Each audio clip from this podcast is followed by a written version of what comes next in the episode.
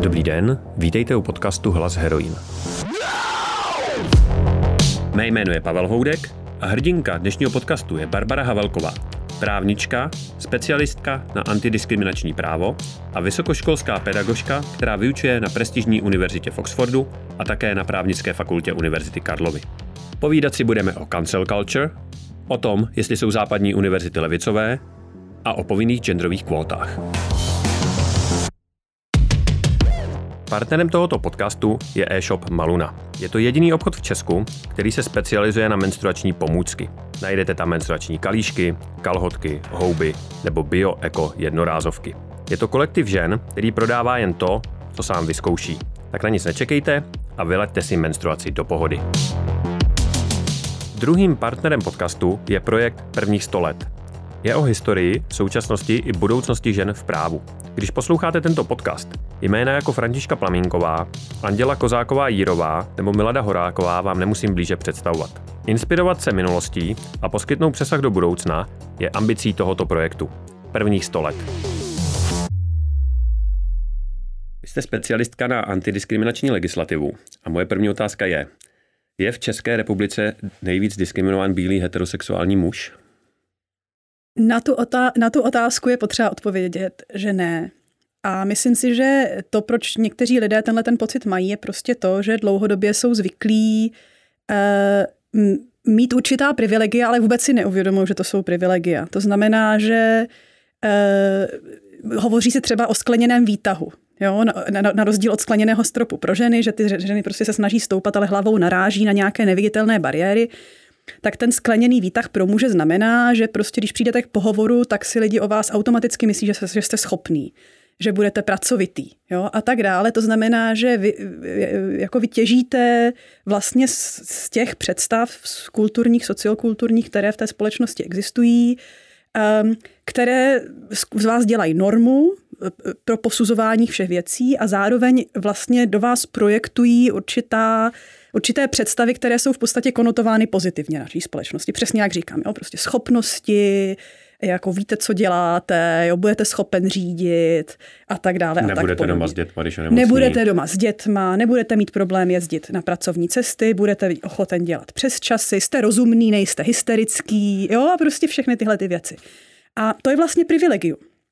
Ale, ale plno lidí si to jakoby neuvědomuje a tudíž v momentě, ale zároveň, kdy se potom začneme bavit o, tom, o těch ostatních skupinách, které právě tyhle ty privilegia nemají, eh, tak to člověk může vnímat jako útok sám na sebe.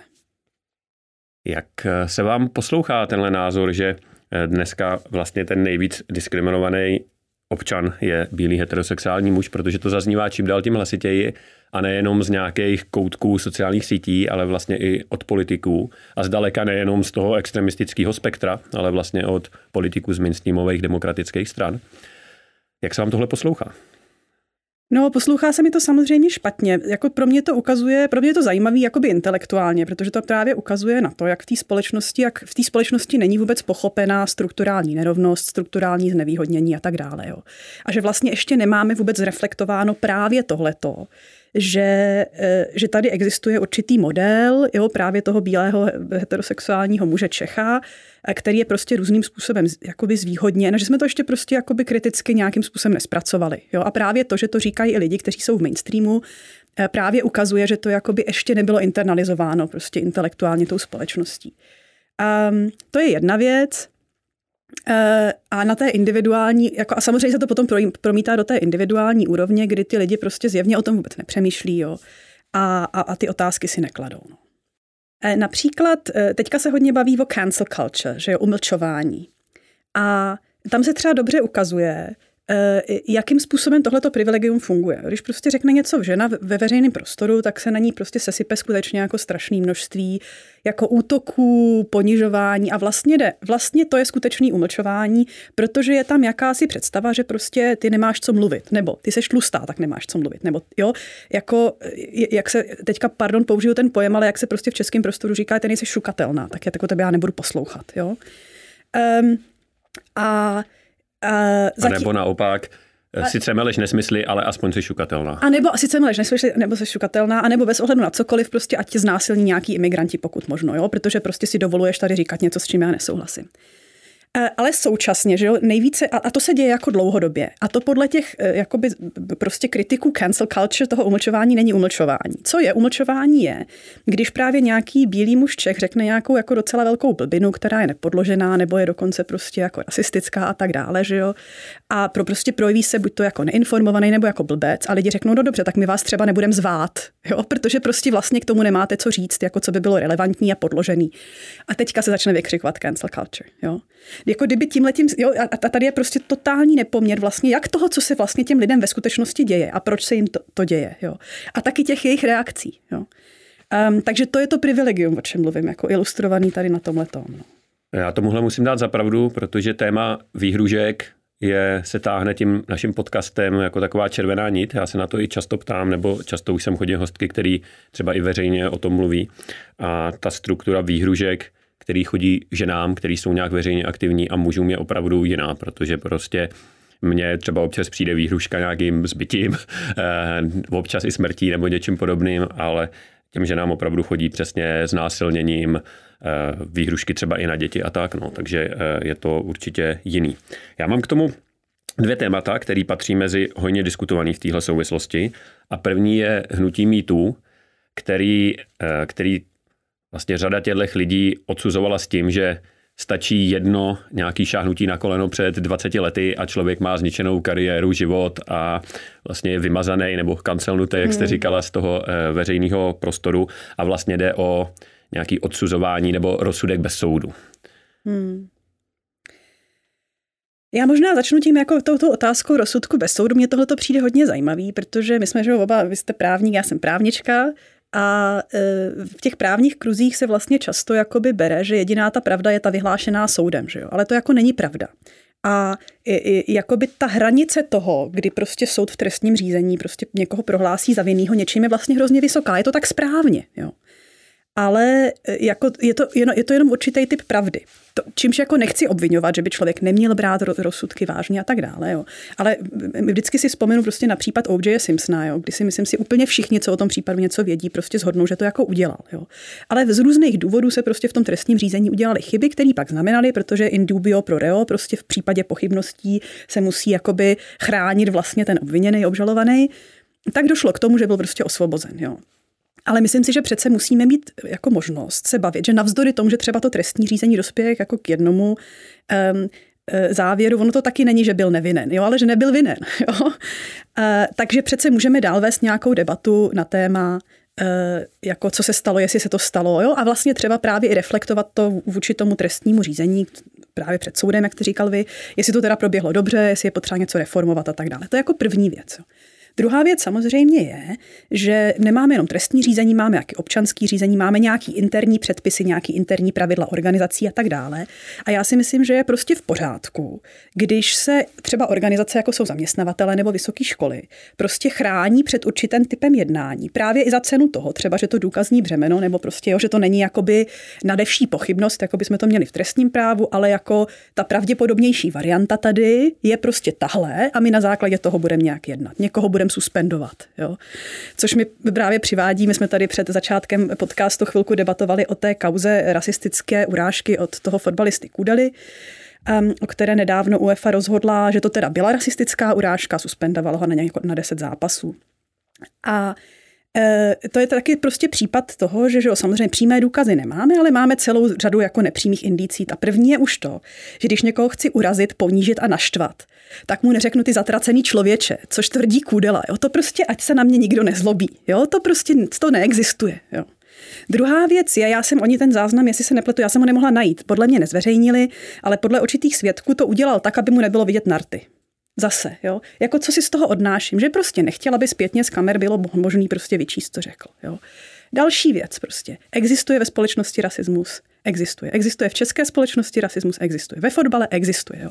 A člověk má prostě plnou řadu těchto těch jakoby nepřímých indicí a já si myslím, že naprosto správně prostě ta komise na základě všech těchto těch věcí dospěla k tomu, že asi neřekl ty zatracený člověče, ale že řekl ty zatracený něco jiného, co je prostě rasisticky podbarvený. Jo.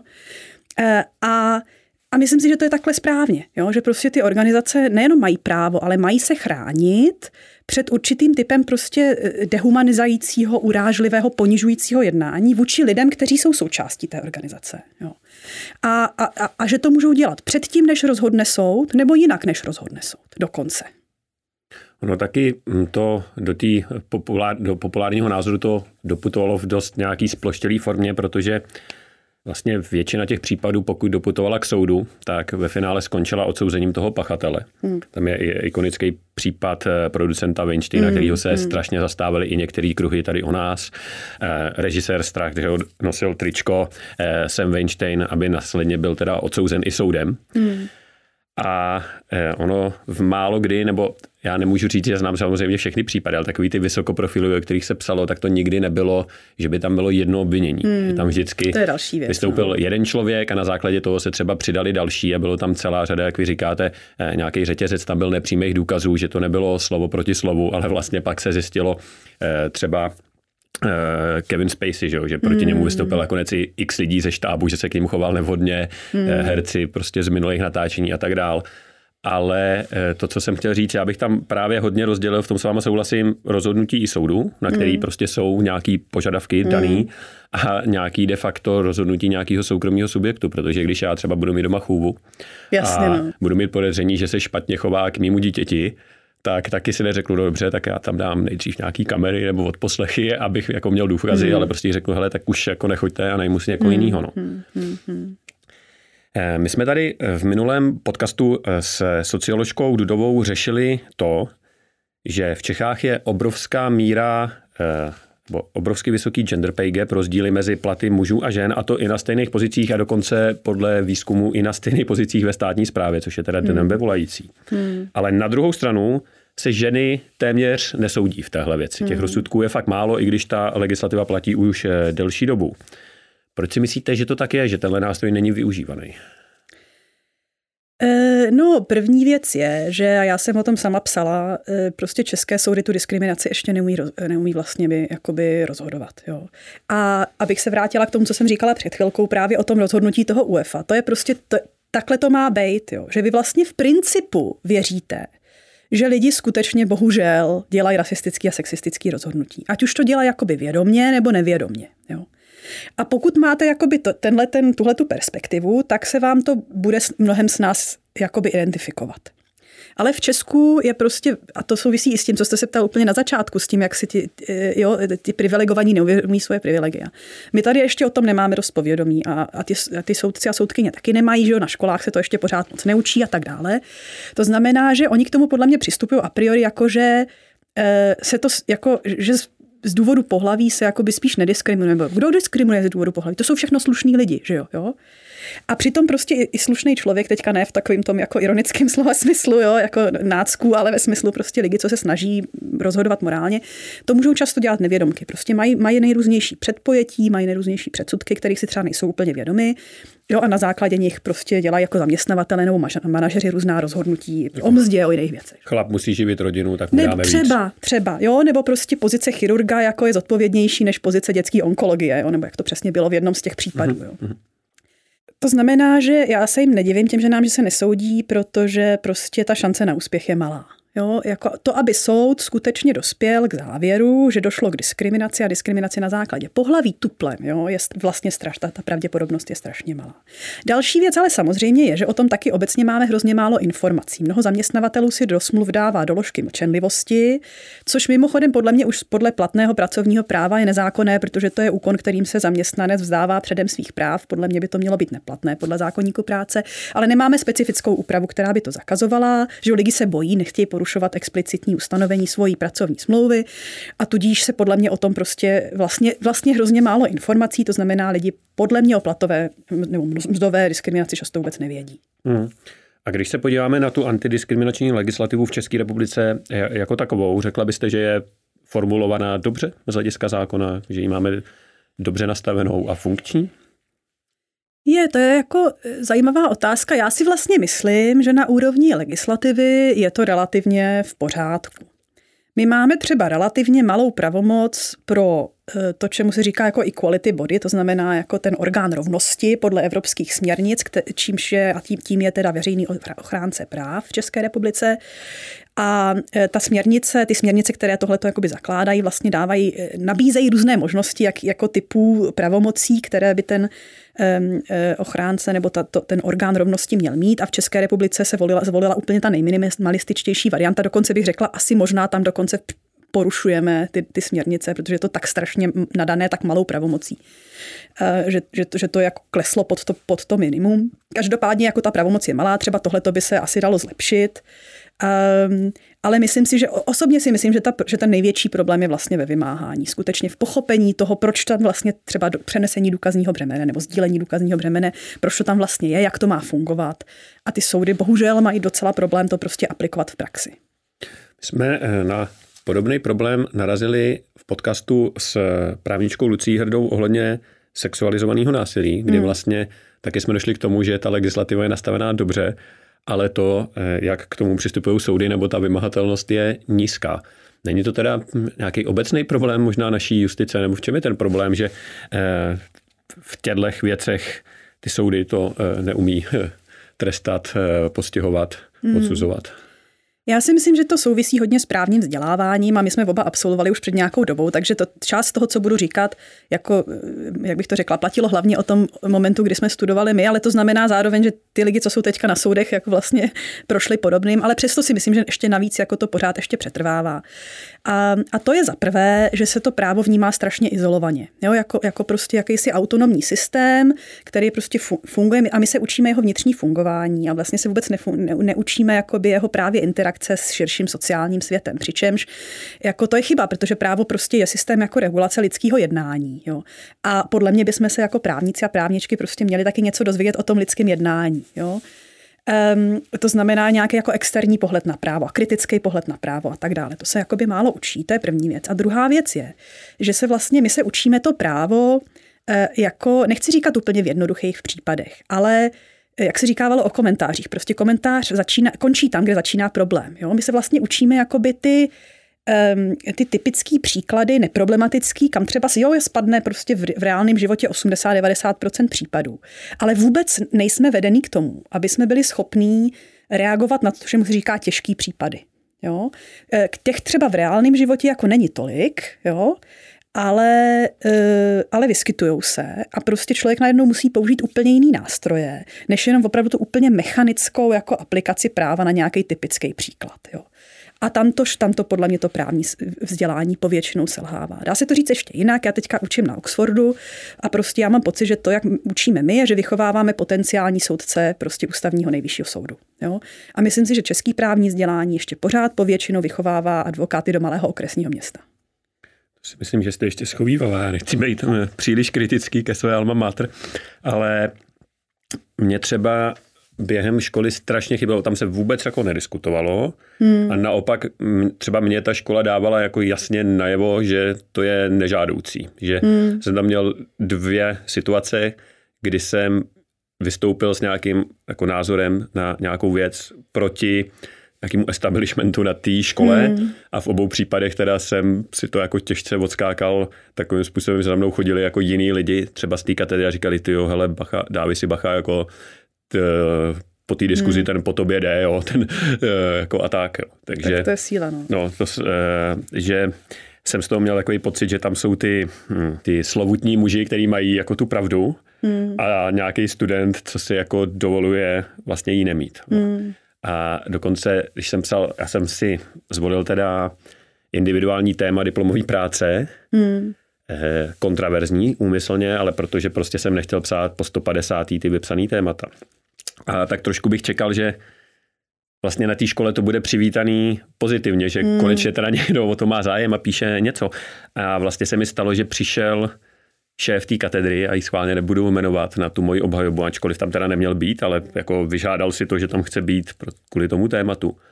A On měl jiný názor, než já jsem k němu hmm. došel v té diplomové práci. Ale tak jsme na poli práva, to je úplně v pohodě. Hmm. Ale to nebyla diskuze o tom, to opravdu mě jako zesměšňoval, dal si ze mě prostě srandu jako forky. Já jsem teda moc nevěděl, jak na to reagovat, protože hmm. jsem obhajoval diplomku. Že?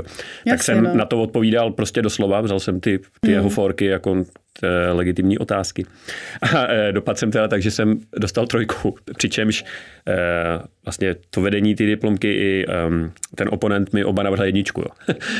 a, to je teda síla, ne? A dopad jsem takhle a to ještě potom jsem se dozvěděl, že jako požadoval teda tam šéf té katedry, aby to vůbec jako nebylo uznaný, protože to jako obhajuje názor který, který se mu nelíbí. No. E, tak asi takhle to funguje v Čechách, mm. tak pak není divu, že e, jsou ty lidi naučený prostě napsat po 150. E, eh, téma tak, jak ho prostě ten vedoucí nebo ten šéf té mm. katedry chce a e, není tam moc rozhled. No. Já bych jako tady řekla to slovo odvaha, jo. A podle mě, jako prostě pokud se být člověk soudce nebo soudkyně, tak musí mít prostě odvahu jako vlastně roz, skutečně rozhodovat, jo. I o těžkých otázkách, e, jít prostě, jít do, na pole neprobádané, jo, nebo prostě a, a zastát si zatím a tak dále. A my tu odvahu jako ani neučíme, ani si ji nevážíme. Protože vlastně ten váš příběh je z části o tom, že vy jste měl nějakou odvahu vzít si nový téma a měl jste odvahu jako um, si, si ho nějak samostatně uchopit, což mimochodem je přesně to, o čem taková práce má být. Hm. Jo. A, a když vás takhle jako potom skrouhne vlastně systém, tak eh, my, my, my tu odvahu spíš z těch lidí jako vytloukáme no, často. No, takový jsem měl pocit, jako co já jsem se naučil, no tak ne, tak prostě to nedělej, ty jsi udělal nějaký krok navíc, věnoval jsi tomu navíc čas, hmm. probádal jsi jako nový téma ale dostal jsi vlastně za to seket, co Jasně, si to no. jako dovoluješ, protože my, my si jako tady na katedře myslíme tohle a to chci jako ještě teda zdůraznit, když jsme to tady eh, takhle řeli, že ten můj pohled nebyl vycucaný z prstu, prostě vycházel mm. z nějaký literatury a byl to legitimní, nebo byl to názorový proud, byť menšinový z nějakého právnického myšlení v zahraničí. Jasně, no. no. To... a, eh, tak eh, pak vlastně není divu, tak ty lidi vylezou jako si OK, tak eh, radši pojedu prostě s tím, možná, možná. Hmm. Ale nejsem si jistý, jestli se to moc změní, ale to mě, to mě vlastně přivádí k tomu, vy teda můžete, bo už jste to částečně udělala, porovnat výuku eh, někde v zahraničí, v západní zemi a u nás. Nevím, jestli ještě stále učíte u nás na právnické fakultě, ale eh, učila jste? I občas hostuju, teďka Aha. spíš jako kvůli pandemii a kvůli rodičovským povinnostem mám pauzu, ale myslím si, že se k tomu ještě budu chtít vrátit. Mně to přijde prostě důležitý jako, a pro mě je to i vlastně hrozně zajímavý se se místními studujícími prostě bavit o těch věcech. No. Ale můžete teda trošku porovnat tak, jak se učí v zahraničí, eh, řekněme na nějaký jako prestižní instituci a u nás na té prestižní instituci. Eh, v čem jsou ty největší rozdíly? No, já, já to jako jakoukoliv diskuzi musím jako e, prostě, e, jak bych to řekla, uvést tím, že řeknu, že skutečně jako já učím na velice výjimečné instituci, která Um, I v rámci Brit- Británie vlastně zase, když jsme u těch privilegií, jo, je velice privilegovaná mezi jinými tím, že máme hodně málo studentů a hodně velký učitelský sbor. To znamená, my se těm studentům věnujeme, studentkám věnujeme vlastně strašně individuálně. Jo. Oxfordský tutoriál má jednoho pedagoga a dva studující, jo, což je prostě naprosto neslých. A, jo, a, a každý vždycky napíšou esej na, před každou tou hodinou, já si to prostě přečtu, okomentuju, pak se o tom vlastně bavíme. Jo. To znamená, to je jako to je prostě úplně nepředstavitelná věc, prostě při šesti nebo kolika z těch studentech v ročníku, na, na, na, třeba v Praze. Jo. To znamená, že ty podmínky jsou jiné. Ale na, druho, na druhou stranu, jako je taky potřeba říct, no tak ty podmínky je potřeba ale nějakým způsobem tady tomhle tomu jako třeba neúplně přibližovat, jo, ale aspoň se vykročit tím letím směrem, že ty lidi prostě třeba dobře zaplatím, ty pedagogy, eh, aby, aby taky nemuseli ještě pracovat vedle toho v advokátkách. Jo. Eh, že se prostě pokusím, aby ten učitelský sbor eh, prostě z hlediska jako počtu skutečně eh, jako byl rozsáhlejší, aby, se mohli, aby jsme se mohli těm studujícím víc věnovat. Jo. Um, ale jako pár těch věcí, co, co se týká toho rozdílu, jako pár těch věcí už jsem řekla. No, jedna věc prostě je to, že jakoby skutečně vlastně ty, ty, ty studující tlačíte prostě jako na limity um, jako jejich schopností vlastně pořád jako je vedete jako k lepšímu a k lepšímu, k hlubšímu myšlení. Jo. Právě když jsme u toho, co je správný názor, vůbec vlastně ne, nepracujete v intencích, jako vy hlavně musíte říct to, co je správně. Jo. My, ty, ty moji studující můžou říct vlastně celkem cokoliv, pokud to jsou schopní vysvětlit, podložit a obhájit. Jo. A e, prostě často nejlepší, jo, když potom prostě porovnám třeba k jednomu tématu, že jo, mám těch esejí jako několik, um, tak třeba často ta, ta nejlepší odpověď je právě ta, která je prostě provokativní. Jo? A, a vezme si nějakou pozici, která je prostě těžká, ale právě díky tomu um, o to musí o to víc přemýšlet, že jo, jako ne, netrhá ty plody, co vysí nízko, jak se říká v angličtině low hanging fruit, jo, ale prostě pěkně po tom stromu vyleze jako a utrhne si to jabko ze zhora. Jo. Uh, další věc samozřejmě je, že se tam strašně dbá na písemný projev. A to je jako podle mě další jako nešvar relativní, zejména ta českého právního vzdělání, že se prostě málo píše. A že když se dává na to psaní feedback, tak se dává takový ten feedback, jako tady nemáte čárku a tady prostě, jo, a místo toho, aby se dal věcný, jo, jako jakým způsobem co, co máte vlastně za výzkumnou otázku, jakým způsobem na ní odpovídáte, jak strukturujete svoje myšlení, jo? A jak, jakým způsobem ten argument prostě propracováváte, čím ho podkládáte. Jo? Je tohle to přesvědčivý, není to přesvědčivý. Jo? Ty vaše závěry, jako dospěli jste vlastně k těm závěrům, nebo se dospěli k něčemu jinému. Jo? Já jsem třeba tuhle jsem nad tím přemýšlela, že třeba v Česku se často vlastně e, e, jakoby odevzdá totálně deskriptivní práce. A pak se na půl stránce v závěrech řekne, co si ten člověk o té věci myslí. Jo. A to není ani vysvětlený, ani podložený vlastně ta práce a, a třeba dokonce ještě navrhne změny de ferenda. Jo. Jako to je všechno v pořádku, ale pak tady tenhle ten odstavec má být přece vlastně tím jako nosným tou strukturou, jo, e, nebo rámováním potom toho celý té práce. A celá ta práce má směřovat k tomu, že teda zodpoví tu otázku, tak jak by to delege ferenda tedy neboli jako případně jinak mělo v tom právu být, co navrhujete za změny a proč. A pak to vlastně celé má být o tom, argumentačně. Jo. Uh, takže jako takovéhle věci, no, um, myslím si, že prostě jsou tady jako velké rezervy. Když se vrátíme k těm antidiskriminačním opatřením, tak jedno z témat, který je hodně diskutovaný a je před řešením, asi i na, možná na evropské úrovni, tudíž u nás jsou eh, kvóty, genderové mm. kvóty do vedení ať už velkých firm eh, nebo třeba politických strán. Co si o tomhle opatření myslíte vy? Pro kvóty jsem. A to... Dobře, to bylo, to bylo hodně, hodně stručný, dobře, tak eh, eh, já se doptám. Eh, dá se říct, že v Čechách je vlastně asi těžko by se hledal někdo, kdo by vůbec takhle odpověděl jako vy mm, ve mm. veřejné sféře, mm. protože vlastně i třeba ze strany těch žen, který jsou nějakým způsobem úspěšný, tak ten argument je, no určitě ne, protože to by mě vlastně urazilo. Protože to by znamenalo, že já jsem, nebo někdo jiný, nějaká jiná žena na té pozici tam není, protože je schopná, ale protože jí tam vlastně museli dát z těch méně schopných, protože hmm. máme kvóty. Já, já, jako já, tu diskuzi o kvotách je podle mě často začít eh, jednou otázkou a to, jako když se podíváte na naše prostě politický jako lídry a, a tak dále, jako máte pocit, že to je výkvět, jo? Máte pocit, že tam ty lidi jsou, protože jsou schopní, jo? Máte, máte pocit, že tohle je meritokracie, jo? A pokud si na tuhle otázku odpovíte, že ne, tak je právě potřeba začít se rozhodovat, teda, co tam přesně vlastně hraje roli. Jo. A, a zjistíte, že to jsou prostě nejrůznější věci. Jako samozřejmě bohužel v českém prostředí i nejrůznější jako eh, prostě agentství ve službách zahraničních mocností jo? A, a podobně, do čehož nechci jako zabíhat, ale, a nebo, nebo prostě koru, jako určitý typy, typy korupce, tak jako tak to už jako to dávám stranou. Jo? Ale i prostě v rámci těch stran, že to, jak se rozhoduje o tom, kdo se kam dá na kandidátní listinu a tak, a tak dále, prostě rozhodují věci, které vedle meritokracie ani neležely. Jo. A to znamená, když, když teda z tohle toho výjdeme, tak si potom můžeme říct, no tak dobře, tak potom teda o čem ta, pokud se bavíme zejména o politickém e, zastoupení, jako, jako o čem to politické zastoupení je, že jo? Je, je o tom přece, že by měl nějakým způsobem, že by tam měla být participace reprezentace. Jo? Měli by se toho vlastně účastnit lidi z co nejširších jako Eh, skupin obyvatelstva a měli by tyhle ty zájmový nebo prostě zájmy těchto těch různých skupin reprezentovat. A to se teďka neděje a to je prostě problém. Jo. To znamená, že pro mě jsou ty kvóty jako odpovědí na otázku, aby ta politická reprezentace rozhodovala s co největším množstvím prostě informací a porozumění a jako reflexí různých typů žitých zkušeností, který prostě eh, jako mezi tím obyvatelstvem jsou. Jo. A pak by tam prostě určitě měly být ženy. Mimochodem to, co se děje teďka za pandémie, jo, to, jakým způsobem se tady opravdu jako ignoruje fakt, že ženy jsou prostě pracující taky jako lidé. Jo. A že prostě to nejde tak jako zavřít školy, školky na šíleně dlouhou dobu, bez jakých, jako, aniž by se to opravdu nějakým způsobem dlouhodobě řešilo. Prostě s tím, že ty ženy teda, že ta jejich práce je asi koníček, tak oni to potom budou jako teda dělat třeba doma na home officeu vedle a budou jim po hlavě skákat jako tři děti nebo dvě nebo jedno, to je konec konců celkem jedno. Jo. A oni to jako nějak zvládnou, anebo teda tak přestanou pracovat, nebo jim krachne firma, no tak jako to bylo stejně takový asi nějaký, neberem to moc vážně, že jo. Jo, co si budeme povídat, jako to z toho prostě podle mě člověk musí vyvodit. Pokud to ovšem nejsou zdravotní sestřičky, protože to pak zjistíme jejda. Jejda, ano, jo. do práce, tak to teda musíme jako řešit. Jo, no. nebo, nebo jako, u toho se to třeba ukázalo, jo, ale tady jsou prostě celý sektory služeb, jo, nebo prostě, že jo, ženy dělají jako nejrůznější vlastně hrozně důležitý práce. A o ty prostě, a ty, ty, ty, ty, ty pandemie možná úplně jako vyhubila teďka, jo, prostě protože, protože na to nikdo nemyslel, jo.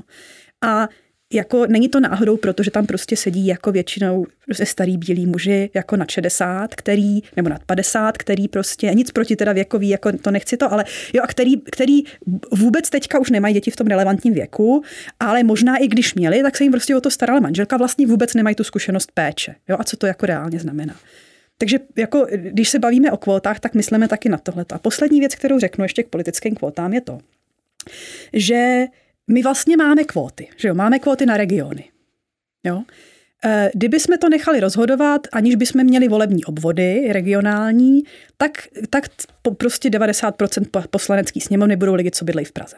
Jo, to si myslím se shodneme. A protože přesně víme, že tohle to není v pořádku, Jo? A chceme, aby tam byly zastoupený i zájmy a zkušenosti jako lidí napříč republikou, tak máme volební obvody. A tím se ujistíme, že tam budou lidi prostě i z Jižní Moravy a tak dále. Jo?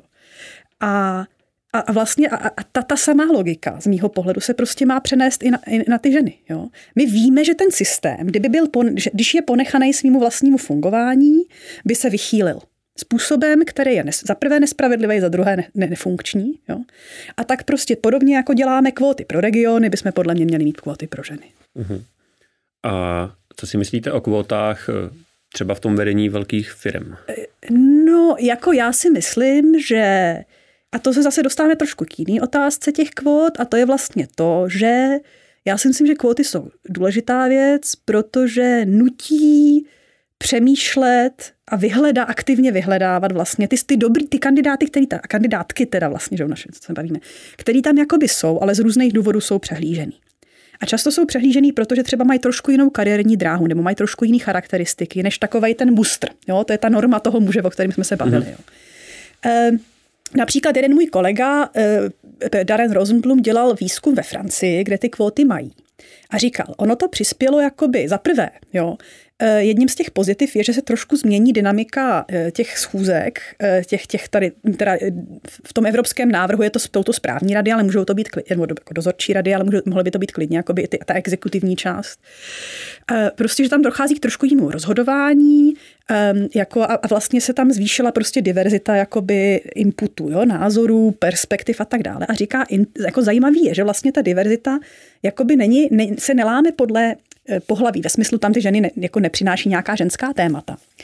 Ale jak oni se museli porozhlédnout a identifikovat zajímavé jako lidi, které by mohly být členkami, um, z trošku jako rozšířenějšího to, tak se tam najednou dostali třeba lidi, kteří mají zkušenost víc v nevládce, nebo mají zkušenost prostě v jiném třeba sektoru výroby, jo? nebo mají zkušenost třeba víc jako ve veřejném sektoru. A vlastně najednou eh, se jim eh, rozšířily vlastně obzory, jo? Že, že, to, že, ta, že, ta, že to pohlaví sebou za současných okolností nepřináší jenom tu zkušenost toho ženství, ale vlastně často ještě koreluje jako s dalšími charakteristikami, které jsou taky vlastně strašně užitečné. Takže oni, a, a, a vnímá se to tam prostě pozitivně. Jo. To znamená, že jako um, ale to, to, to je trošku možná jako jiná, to už, to už jsou spíš jakoby ty výhody nebo dopady té diverzity. Ale ale vlastně k tomu ta vaše otázka směřovala. No, myslím si, že klíčem je prostě uvědomit si, že ty ženy tady jakoby často jsou, ale vlastně z různých důvodů, protože o tom uvažujeme velice, dokud nejsou kvóty, tak se o tom uvažuje omezeně. Jo? A v momentě, kdy tady ty kvóty jsou, tak najednou ty ženy budete nacházet, akorát prostě si člověk musí otevřít mysl. No. A pak ještě navíc přispějou. A nemůže to vést k tomu, že ten zbytek třeba toho vedení, nebo ta firma, nebo i společnost eh, bude na ty ženy potom koukat jako, no to je ta, co jsem vlastně byla dosazená, ta, co si to jakoby nezaslouží a ta, co necháme teda sedět jako v koutě a nebudeme jí moc poslouchat radši.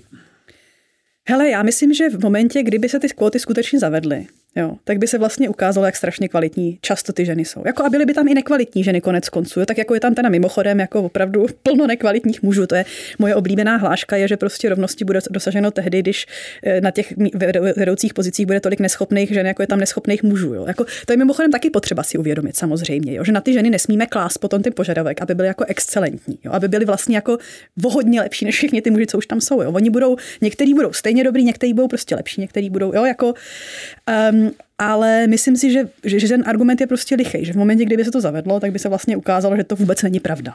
Že to jsou ženy na správném místě.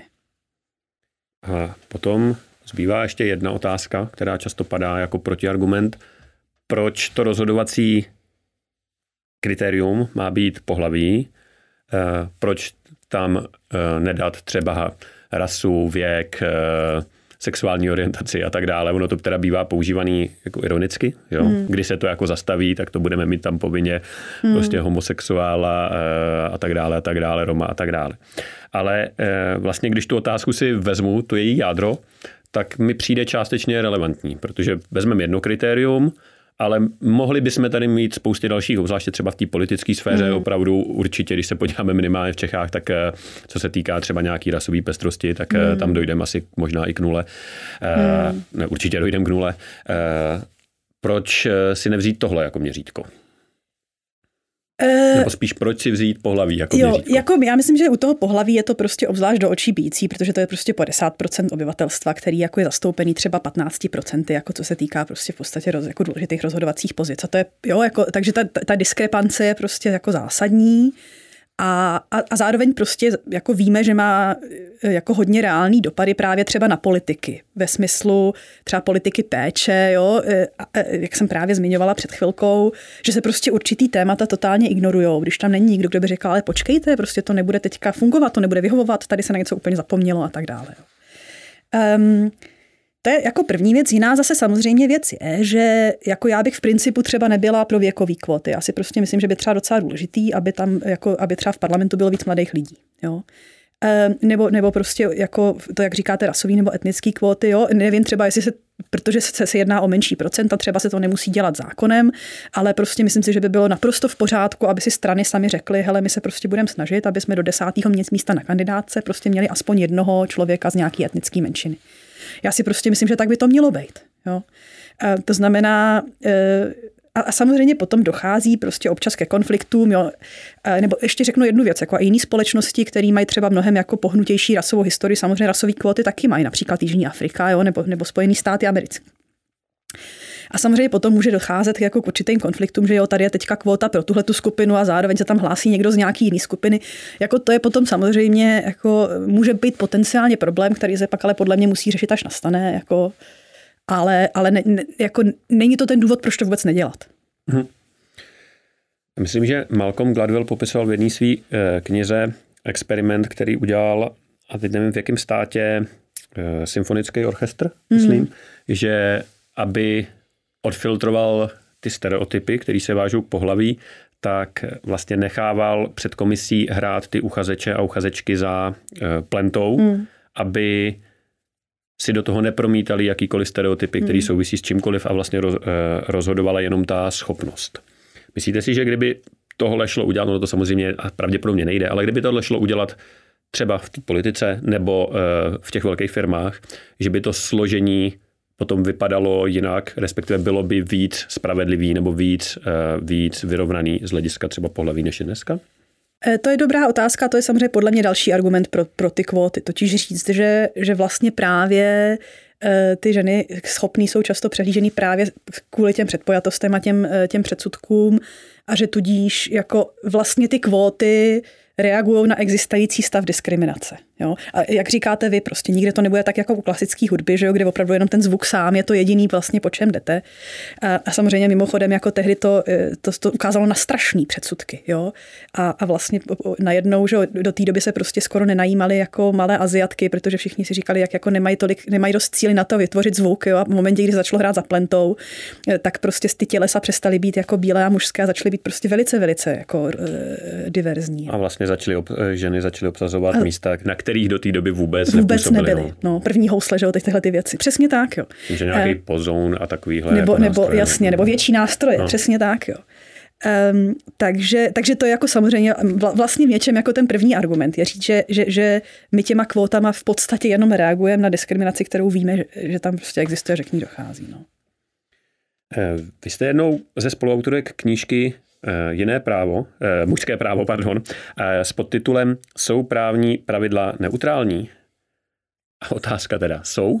Jako některá asi ano, jo, třeba, že se jezdí jako na pravé straně silnice, to je jako můj oblíbený příklad, tak to asi jako genderově zatížený není, ale jako hodně, hodně prostě právních pravidel nějakým způsobem genderově zatížený je a tady je potřeba jako zdůraznit, že to není jenom o tom, že je vytváří dlouhodobě, muži, ale zároveň, že jsou vytvářený v prostředí patriarchátu, to znamená určitýho právě společenského kulturního prostředí, ve kterém je ta společnost organizovaná na podle osy pohlaví, je organizovaná hierarchicky, to znamená, že, a, a že ten muž je normou jo, neboli andro, jako cizím slovem androcentrismus.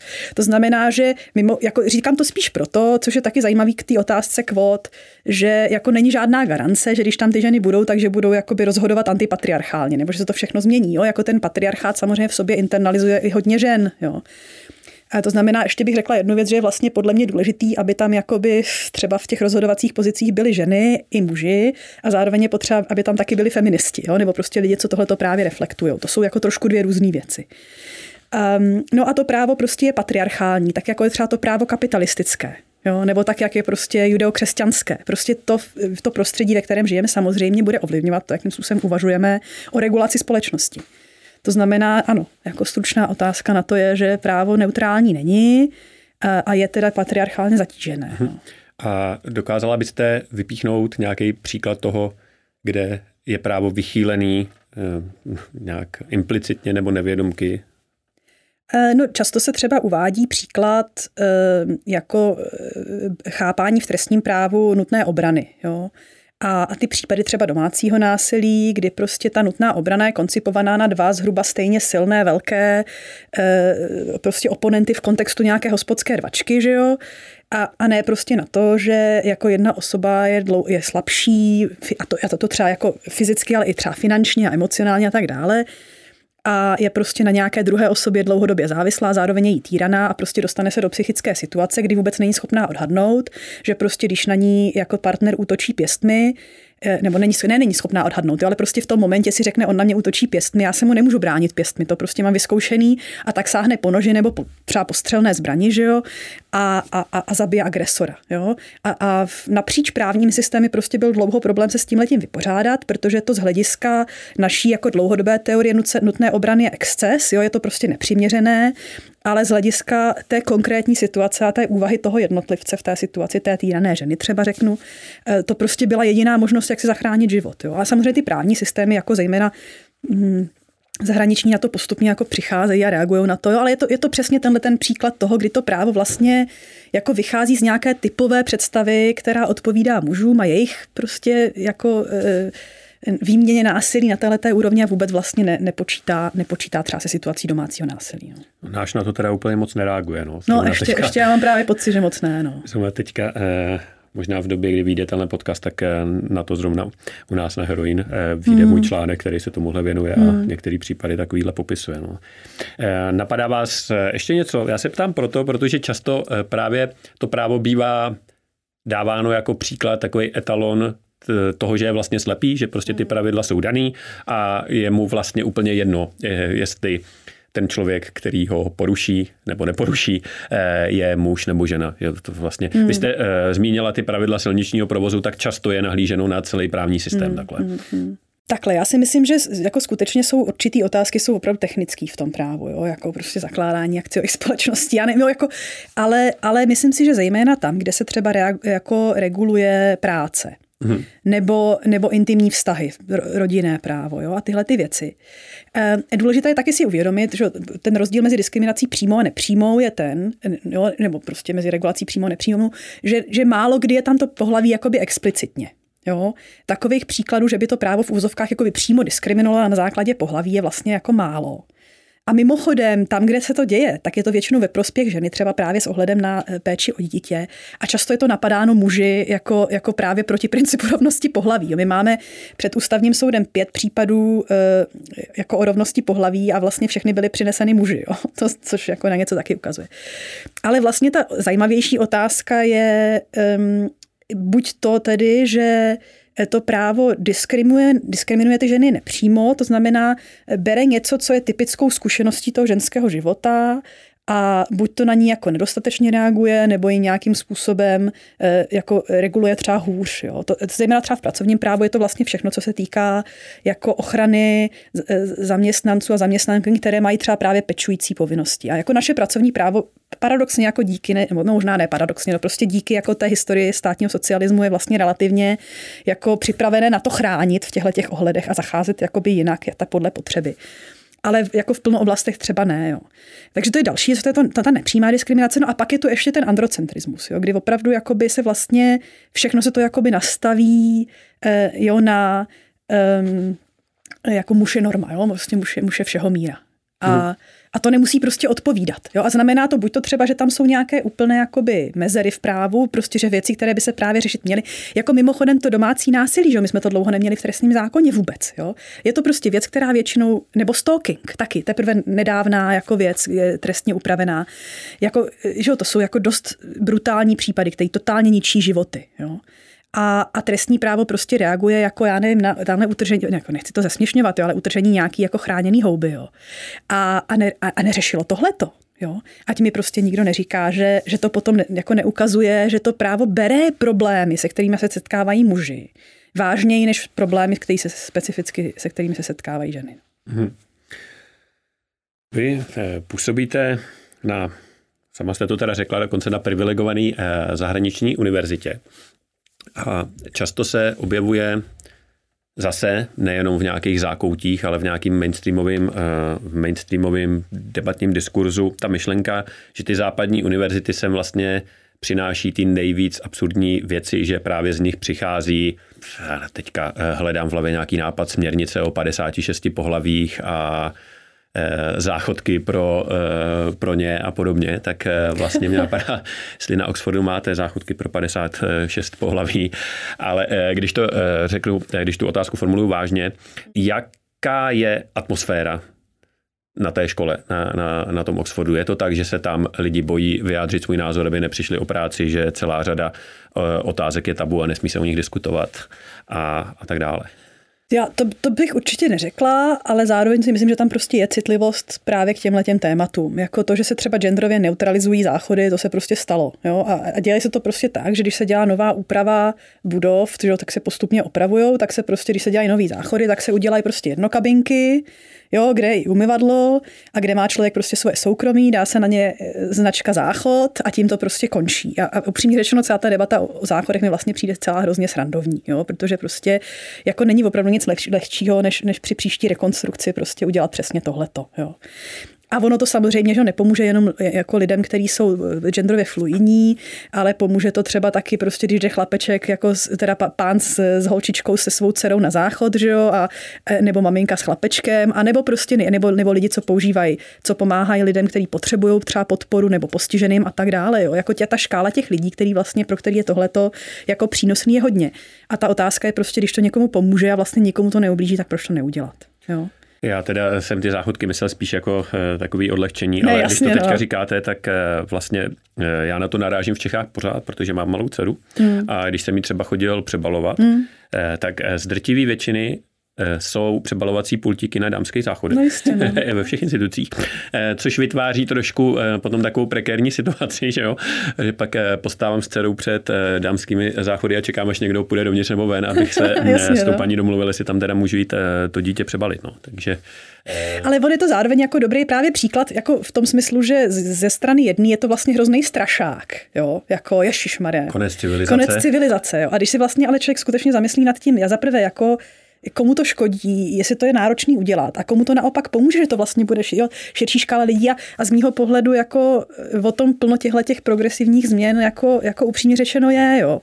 Taková gender, genderová fluidita, respekt k ní jako nepomáhá jenom eh, prostě gejům, lesbám, případně translidem, ale pomáhá prostě jako vlastně docela velkému množství jako jiných lidí, který prostě se chtějí trošku jinak chovat, trošku jinak oblíkat. Jo. A vlastně to a, a o tom to podle mě, já to si plno lidí neuvědomuje, jako rozšiřuje prostor osobní svobody jako a sebedeterminace. Jo. Prostě být tím člověkem, kterým chcete být. No, vlastně hodně antidiskriminačního práva je o tom. Že jo. A jak byste řekla, že je na tom třeba svoboda slova na západních univerzitách?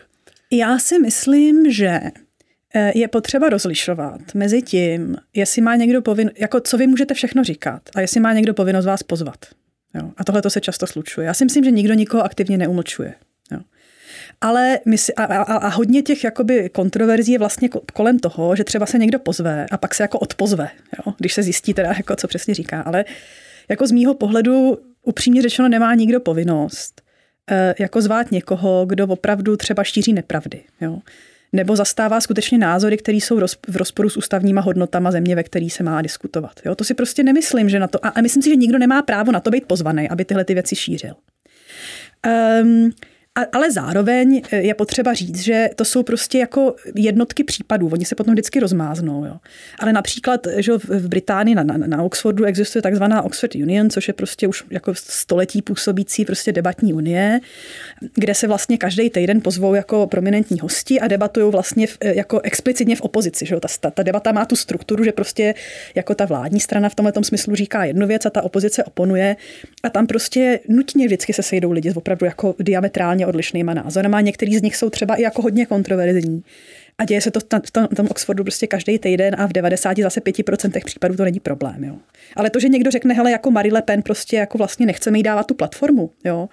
Právě proto, že e, prostě se neslučuje s hodnotama naší organizace, naší univerzity nebo našeho státu a ústavy. Jo. Já si myslím, že to, že to není prostě že to není umlčování, ona má těch platform jako jiných hodně. Jo. Mm-hmm. Ona si může, ale, ale prostě mít to tady jako my to tady prostě umožňovat v tomhle konkrétním kontextu nebudeme. A neměla by právě univerzita být tím místem, kde se ty názory střetávají, byť třeba hodně vyhraněný, nebo třeba i nějakým způsobem extrémní právě proto, aby eh, vlastně i na druhé straně padaly ty argumenty proti tomu názoru, namísto toho, aby teda hmm. vlastně byl z té uh, diskuze úplně vynechaný.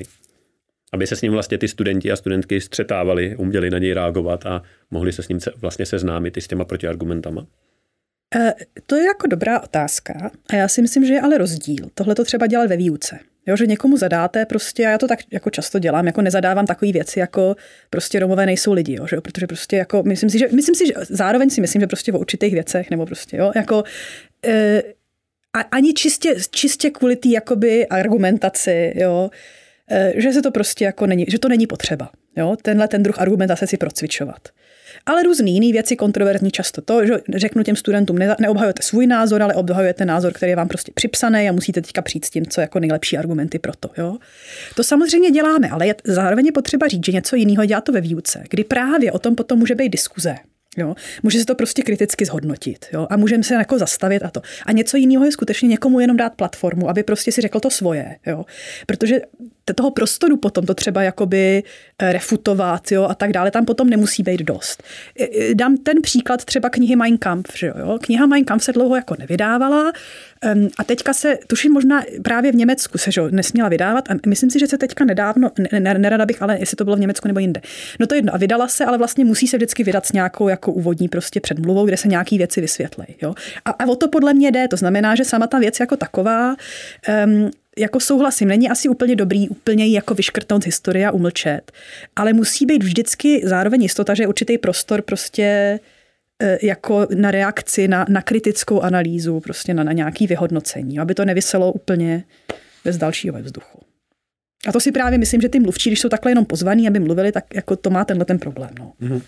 Jasně, to jsou extrémní případy, e, i když ta Marie Le Pen dá se jako diskutovat o tom, jestli to je extrémní případ, protože má poměrně jako širokou podporu ve Francii. Ale eh, jako ten eh, argument eh, třeba Mein Kampfem už mi přijde extrémní, ale hodně se třeba debatoval případ Jordana Petersona, že, který mm. vlastně si tak trošku založil kariéru na tom, že teďka chodí všude a říká, že nemůže nikde mluvit, ale, ale Jasně, no. chodí všude. On asi jako těžko dohlednem k tomu, hm, k tomu, o co v tom jeho konkrétním případě šlo. On tvrdí vlastně, že se postavil té směrnici, která právě eh, zaváděla a teďka nevím přesně ten počet, jako 16 nových genderových eh, předpon a on je odmítl On odmítl vlastně je využívat a na základě toho byl vyhozený eh, ze školy. Ale existuje nějaká, nějaký široký spektrum myšlenek v téhle oblasti, nebo opravdu je to tak, jak se často říká, že ty západní univerzity jsou jako těžce levicový, těžce progresivní a ostatní názory tam prostě nechtějí a dusí? Já si myslím, že je potřeba říct jednu věc, jo, že jako jedna, věc je diverzita názorů a druhá věc je, jestli prostě existuje nějaký historický trend. Jo. A jako tak, jak se prostě před nějakýma 70 lety v Americe neřeklo černému muži jinak než boj, chlapče, jo, nebo chlapečku, jo, prostě to. A tak, jak se prostě, že nám dlouho říkalo holčičky nebo kočičky a podobně, jo. A že se prostě v určitý moment řekne, jako tady jsou dobrý důvody pro to, proč to nedělat a nejsou dobrý důvody pro to, proč to dělat. Jo? A prostě si, si nějakým způsobem posuneme dál. Jo? To znamená třeba zrovna, co se týká jako té diverzity, jako těch genderových identit, za prvé potřeba říct, že tady nejde o nějakých 16 nových jako identit, ale prostě si člověk akorát mezi, mezi jako on a ona jako naučí ještě nějakou třetí identitu, ať se tomu říká jako jakkoliv. Ehm, a prostě takhle toho člověka budete jako oslovat a vlastně ho nebudete identifikovat jako podle jeho pohlaví, jako je to skutečně tak strašně náročný, že to člověk nemůže udělat ze slušnosti a prostě z respektu jako k identitě té druhé osoby. Já si myslím, že může. Jo. A to znamená, že jako, to, je to jako první věc, co, jestli se skutečně jedná o to, že jako je legitimní mít víc názorů, nebo prostě jestli jsme se dostali do určitého bodu, kdy jsme si uvědomili, že děláme něco špatně, že to je prostě ponižující nebo urážlivý nebo prostě mis, misidentifikující vůči někomu druhému a tak to prostě přestaneme dělat. Jo. A takhle já třeba, třeba vnímám tuhletu, zrovna tuhletu debatu jako o genderech. Další otázka, která je trošku podle mě jako jiná, je ta otázka té progresivity nebo levicovosti. Jo. A tady se podle mě v českých debatách jako upřímně řečeno často směšuje to, že ty západní univerzity prostě pracují se současným stavem bádání. Tady se prostě v českých kruzích považuje za levicovost západních univerzit i to, že, si, že všichni věří na klimatickou změnu. No věří. No prostě protože jako 98% veškeré literatury dostupný a tak dále prostě na to ukazuje. Jo. To není ani levicost, ani progresivismus. Jo. A takhle bych prostě mohla pokračovat. Jo. Vě, prostě věří se na genderovou nerovnost. No zase jako prostě úplně všechny dostupné jako, jako i, i, důkazy, které máme, ať už jsou ze sociologie, prostě z psychologie, z ekonomie, nám ukazují na nejrůznější momenty jako oblasti, kdy, kdy je prostě zcela zjevný, jo, že prostě ženy a, a ženskost a tak dále jsou na tom ve společnosti hůř než muži a mužskost. Jo. To zase není nějaký progresivismus. Jo. Jako on by to člověk samozřejmě mohl otočit a říct to jinak. Říct prostě, že jako eh, prostě proti, proti určitým pravicovým názorům a konzervativním názorům stojí, stojí prostě současný stav vědění. A jako jediný způsob, jak oni vlastně se z toho můžou vylízat, je prostě říct, že tady funguje nějaká levicová ideologie na, na univerzitách. Jo. Jako, jako upřímně řečeno, zamysleme se nad tím. Jo. Jako, eh, Univerzity jsou prostě místa, kde se, mají, kde se bádá, kde se uvažuje, kde jsou mimochodem extrémně rigorózní pravidla prostě pro disciplínu, pro metodu, jo, pro to, aby to, co se z těch věcí vyvodí, skutečně odpovídalo tomu, co se nalezlo. Jo. Proč, by zrovna, proč by zrovna tady převládaly nějaký nepodložený ideologie? Ne, je to prostě bohužel tak, že plno těch věcí, které se tam zjistějí, nejdou určitýmu taky ideologickému jako postoji, konkrétně tomu konzervativnímu nebo pravicovému. Prostě nejsou, nejdou pod nos, nebo, nebo s ním prostě e, jsou ve, ve sporu. Jo. To je mimochodem další věc, že tady se jako v Česku se používá ideologie jako jenom pro určitý věci, že je levicová ideologie a je genderová ideologie. Vlastně se ne, nebavíme se o tom, že taky přece existuje nějaká pravicová nebo, nebo neoliberální nebo konzervativní ideologie. Jo. No a to je trošku jiná otázka. Eh, mně to přijde trošku absurdní, tahle debata v českém kontextu. Já jsem se vás schválně zeptal eh, na, ten, eh, na, na, ty, na tu západní univerzitu, protože u nás to je vlastně přesně naopak, že jo? protože když se vezmeme, tak byl případ Pullman, který si jako odvážel trošičku spochybnit některý dogmata, který souvisely s s režimem před rokem 89 a z relativně, nebo ne z relativně, z odbor, ze svých odborných pozic a vlastně byl onálepkovaný jako neomarxista a e, chodili tam požadavky na to, že z té školy teda ho musí vyhodit, protože mm. tohle přece nemůže říkat. No. Tak, mm. že my to tady s tou cancel culture máme tak trošku jako v, v obráceně a vlastně jediní lidi, kteří na ní doplácejí, tak, e, tak jsou e, ty v úvozovkách neomarxisti. No. Jak vy osobně jste se vůbec dostala k právu? Co vás na tom zajímalo, co vás k tomu přitáhlo? Je to taková trochu ostuda, jo, ale já jsem, já jsem právo ve skutečnosti vůbec nechtěla studovat. Já jsem chtěla studovat historii a na to jsem se nedostala. A na práva jsem šla z takového jako zpětně dost eh, blbýho důvodu a to, že jsem si říkala, tam se jako těžko dostat, dostat tak já zkusím, jestli se tam náhodou nedostanu. A náhodou jsem se tam dostala, no a pak mě to prostě zaujalo. Bylo, měla jsem v tom prváku, druháku štěstí, jak na kolegy, jako spolustudentky a studenty, a tak na vyučující. A bylo to prostě fajn a vlastně jsem u toho zůstala, ale zároveň vlastně některou svojí prací odbornou právě zejména tou, co se dívá třeba zpátky do státního socialismu, jako tak jsem se k té historii jako by dostala stejně, nějaký, nějakou oklikou. Takže cestičku jste si našla. Vy jste se profesně zabývala rovnoprávností před rokem 89 a často tady panuje takový názor, že rovnoprávnost už tady byla, to byly ty věřávnice a tankistky a dění po roce 89 ukázalo, že o ní společnost nestojí. A e, my jsme v minulém podcastu se sociologičkou Radkou Dudovou řešili, že to tak úplně není a že vlastně ten návrat péče do rodiny k ženám explicitně začal už za normalizace v 70. letech. Takže jak se na tu deklarovanou rovnoprávnost před rokem 89 e, díváte vy? K čemu jste došla? Velice podobnému závěru. Je to, je to zajímavé hlavně proto, že vlastně Um, jako z hlediska genderové rovnosti je potřeba skutečně říct, že bylo jako vlastně docela progresivní to období 50. let, tedy vlastně období jako v jiných ohledech strašné, jo, z těžkého stalinismu. Ale protože tam ještě panoval ten optimismus, že a právě skrze právo, že jde prostě skutečně měnit společnost, jo, tam byly i jiné věci zajímavé. Třeba se přestali vyplácet alimenty jako prostě manželkám, protože byla ta představa, že prostě si všichni budou vydělávat sami a tak dále, bude rovnost. A to se potom, že se ukázalo lichým, tak se to muselo znovu zavést. Jo? Nebo se jako hodně liberalizovali rozvody, ale pak se ukázalo, že se lidi hodně rozvádí, tak už v 60. letech začaly fungovat manželský poradny a vlastně soudy začaly tlačit na to, aby se nerozvádělo. Jo, takže vlastně tam opravdu, nebo třeba prostituce se přestala, jako, nebo prostě se přestala specificky kriminalizovat a pak se zase ukázalo, že teda jako taky ne změnou vlastnictví jako soukromých eh, prostě výrobních prostředků se taky nezmění tenhle ten jako aspekt eh, lidské existence, tak zase muselo na to reagovat. Takže tam vlastně byl takový jako moment, eh, jako jak vlastně reformy, změny, transformace, tak zároveň moment i určitýho třeba optimismu ohledně práva. Eh, a to se potom všechno ukázalo lichým a začalo se to jakoby, eh, vlastně v něčem, jakoby, jak říkáte vy, o retradicionalizovat nebo vlastně skonzervativnění. Další samozřejmě důležitý aspekt je ten, že prostě práce doma hodně stojí. Jo. To znamená, že jako ten komunistický, státně socialistický režim si prostě uvědomil, že když tu práci můžou dělat ženy o péči o domácnost a o děti doma zdarma, takže to je prostě výhodnější, než aby to se to platilo v rámci nějaký kolektivizace. Jo. To znamená, že tam byly takovéhle ekonomické tlaky. Ehm, takže tam skutečně jako by došlo vlastně k zedmutí nějakého jako reformního momentu a vlastně docela jako zrovnoprávnění, teda zejména v té veřejné oblasti, právě třeba politiky a práce. Jako ta domácí oblast nebyla nikdy úplně, jako zejména muži nebyli vtažený do, do péče a do, jako do práce v domově, ale byla nějaká úroveň kolektivizace třeba i domácích prací nebo péče. Jo.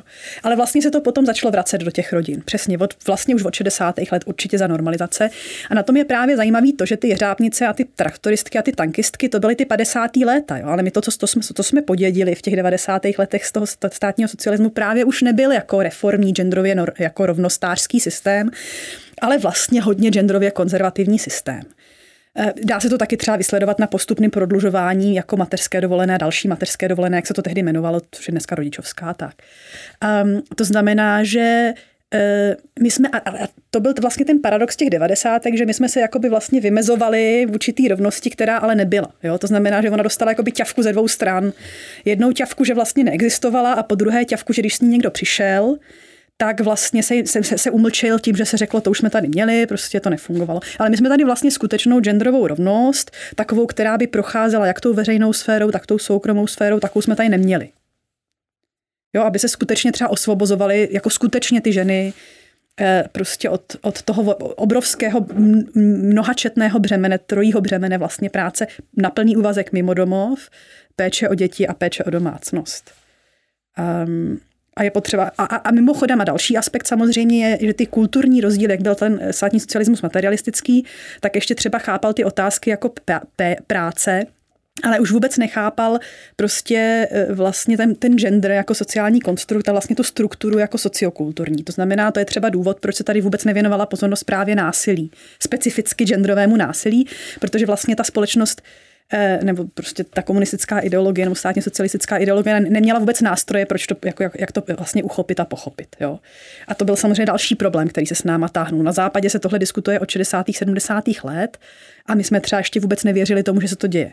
Eh, komunističtí poslanci, když se přijímal zákon o domácím násilí, ještě ve, ve sněmovně říkali, že to, je, že to tady nebylo před rokem 89 domácí násilí, že to se stalo jako až jako za, kapitalismu. Jo. jo tak, to se přitáhl ten kapitalismus. To ten přitáhl ten kapitalismus. Tak takhle jako vlastně naivní, jo, jako je, se bylo ohledně těchto těch věcí. No. Kdybyste mohla v právu změnit jednu věc teď, co by to bylo? Ježíš Maria. Abych to zprostředkoval, ten pohled, jste se na mě podívala hodně eh, vyděšeně a zamýšleně. Eh, složitá otázka.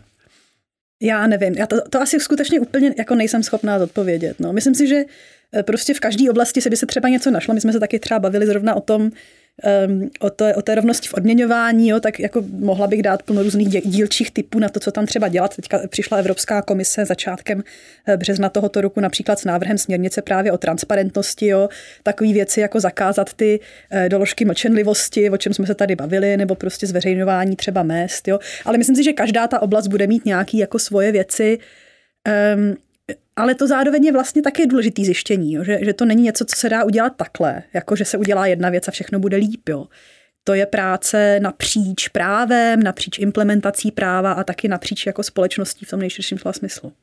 Mimochodem ta eh, směrnice ohledně eh, zveřejňování platů i ta vyvolala v Čechách poměrně jako prudkou odmítavou diskuzi. Čím si myslíte, že to je? Proč zrovna tohle někomu vadí? Důvodů je víc, ale já chci vypíchnout jeden, který mi přijde zajímavý.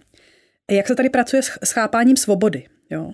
Já si myslím, že lidi vidí svobodu jenom na straně zaměstnavatele. A chtějí, aby ten zaměstnavatel měl svobodu si se s těma svýma zaměstnancema dělat v podstatě úplně cokoliv. Jo? A vlastně vůbec nevidí, že tohle je ve skutečnosti otázka, že antidiskriminační právo a všechny tyhle, ty, že to je vlastně o svobodě toho zaměstnance nebo zaměstnankyně. Jo?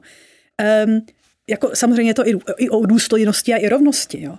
ale je to třeba prostě o svobodě, jako e, prostě vybrat si tu svoji kariérní cestu a právě bez těch překážek, jo, Be, bez těch um, bez toho, abyste museli furt dokazovat, abyste, jo, bez toho, že musíte mít, žít furt v podezření, že vás vlastně ve skutečnosti někdo diskriminuje. Jo. A to podezření samozřejmě je reálný jako, a není, není prostě jako paranoidní. Jo. Um, to znamená, že uh, a, a, jo, a, uh, ta, ta, ta, ta směrnice z mého pohledu o transparentnosti je prostě o tom, aby tady e, lidi, ženy dostávali za stejnou práci nebo práci stejné hodnoty prostě stejný peníze a protože víme, že takováhle maxima nebo, nebo prostě povinnost nebo právo se špatně vymáhá samo o sobě, že k tomu potřebujeme mít nějaký nástroje, který by tomu pomohly, tak se prostě přijme směrnice, která dělá přesně tohle. Na základě, jak musím říct, jako mnoha desetiletí zase velice podrobných výzkumů prostě identifikovala oblasti, kde víme, že, že, že pomůže to tomu skutečný, té skutečné rovnosti ve mzdách, pomůže, když budou velký zaměstnavatelé třeba si aspoň dělat jako agregovaný prostě statistiky na, co se týká odměňování, aby se prostě vůbec ukázalo, že tam jsou nějaký ty rozdíly. Jo. A já, já osobně nes, nevím, jak s tím může někdo nesouhlasit. Jo. Ale v Česku se dá nesouhlasit s, Grečem. Přichází to z toho zlýho levicového západu, tak to musí být levicový asi. No. Eh, tak jo, já eh, děkuju, že jste si udělala čas, eh, že jste si se mnou přišla popovídat. Vidím, že témat bychom měli ještě spoustu a mohli bychom tady sedět dlouho, ale zase ten podcast nemůže být extrémně dlouhý, nicméně možná se třeba domluvíme a potkáme se ještě jednou. Každopádně děkuju a hodně štěstí přeju. Děkuju, nápodobně děkuji za pozvání.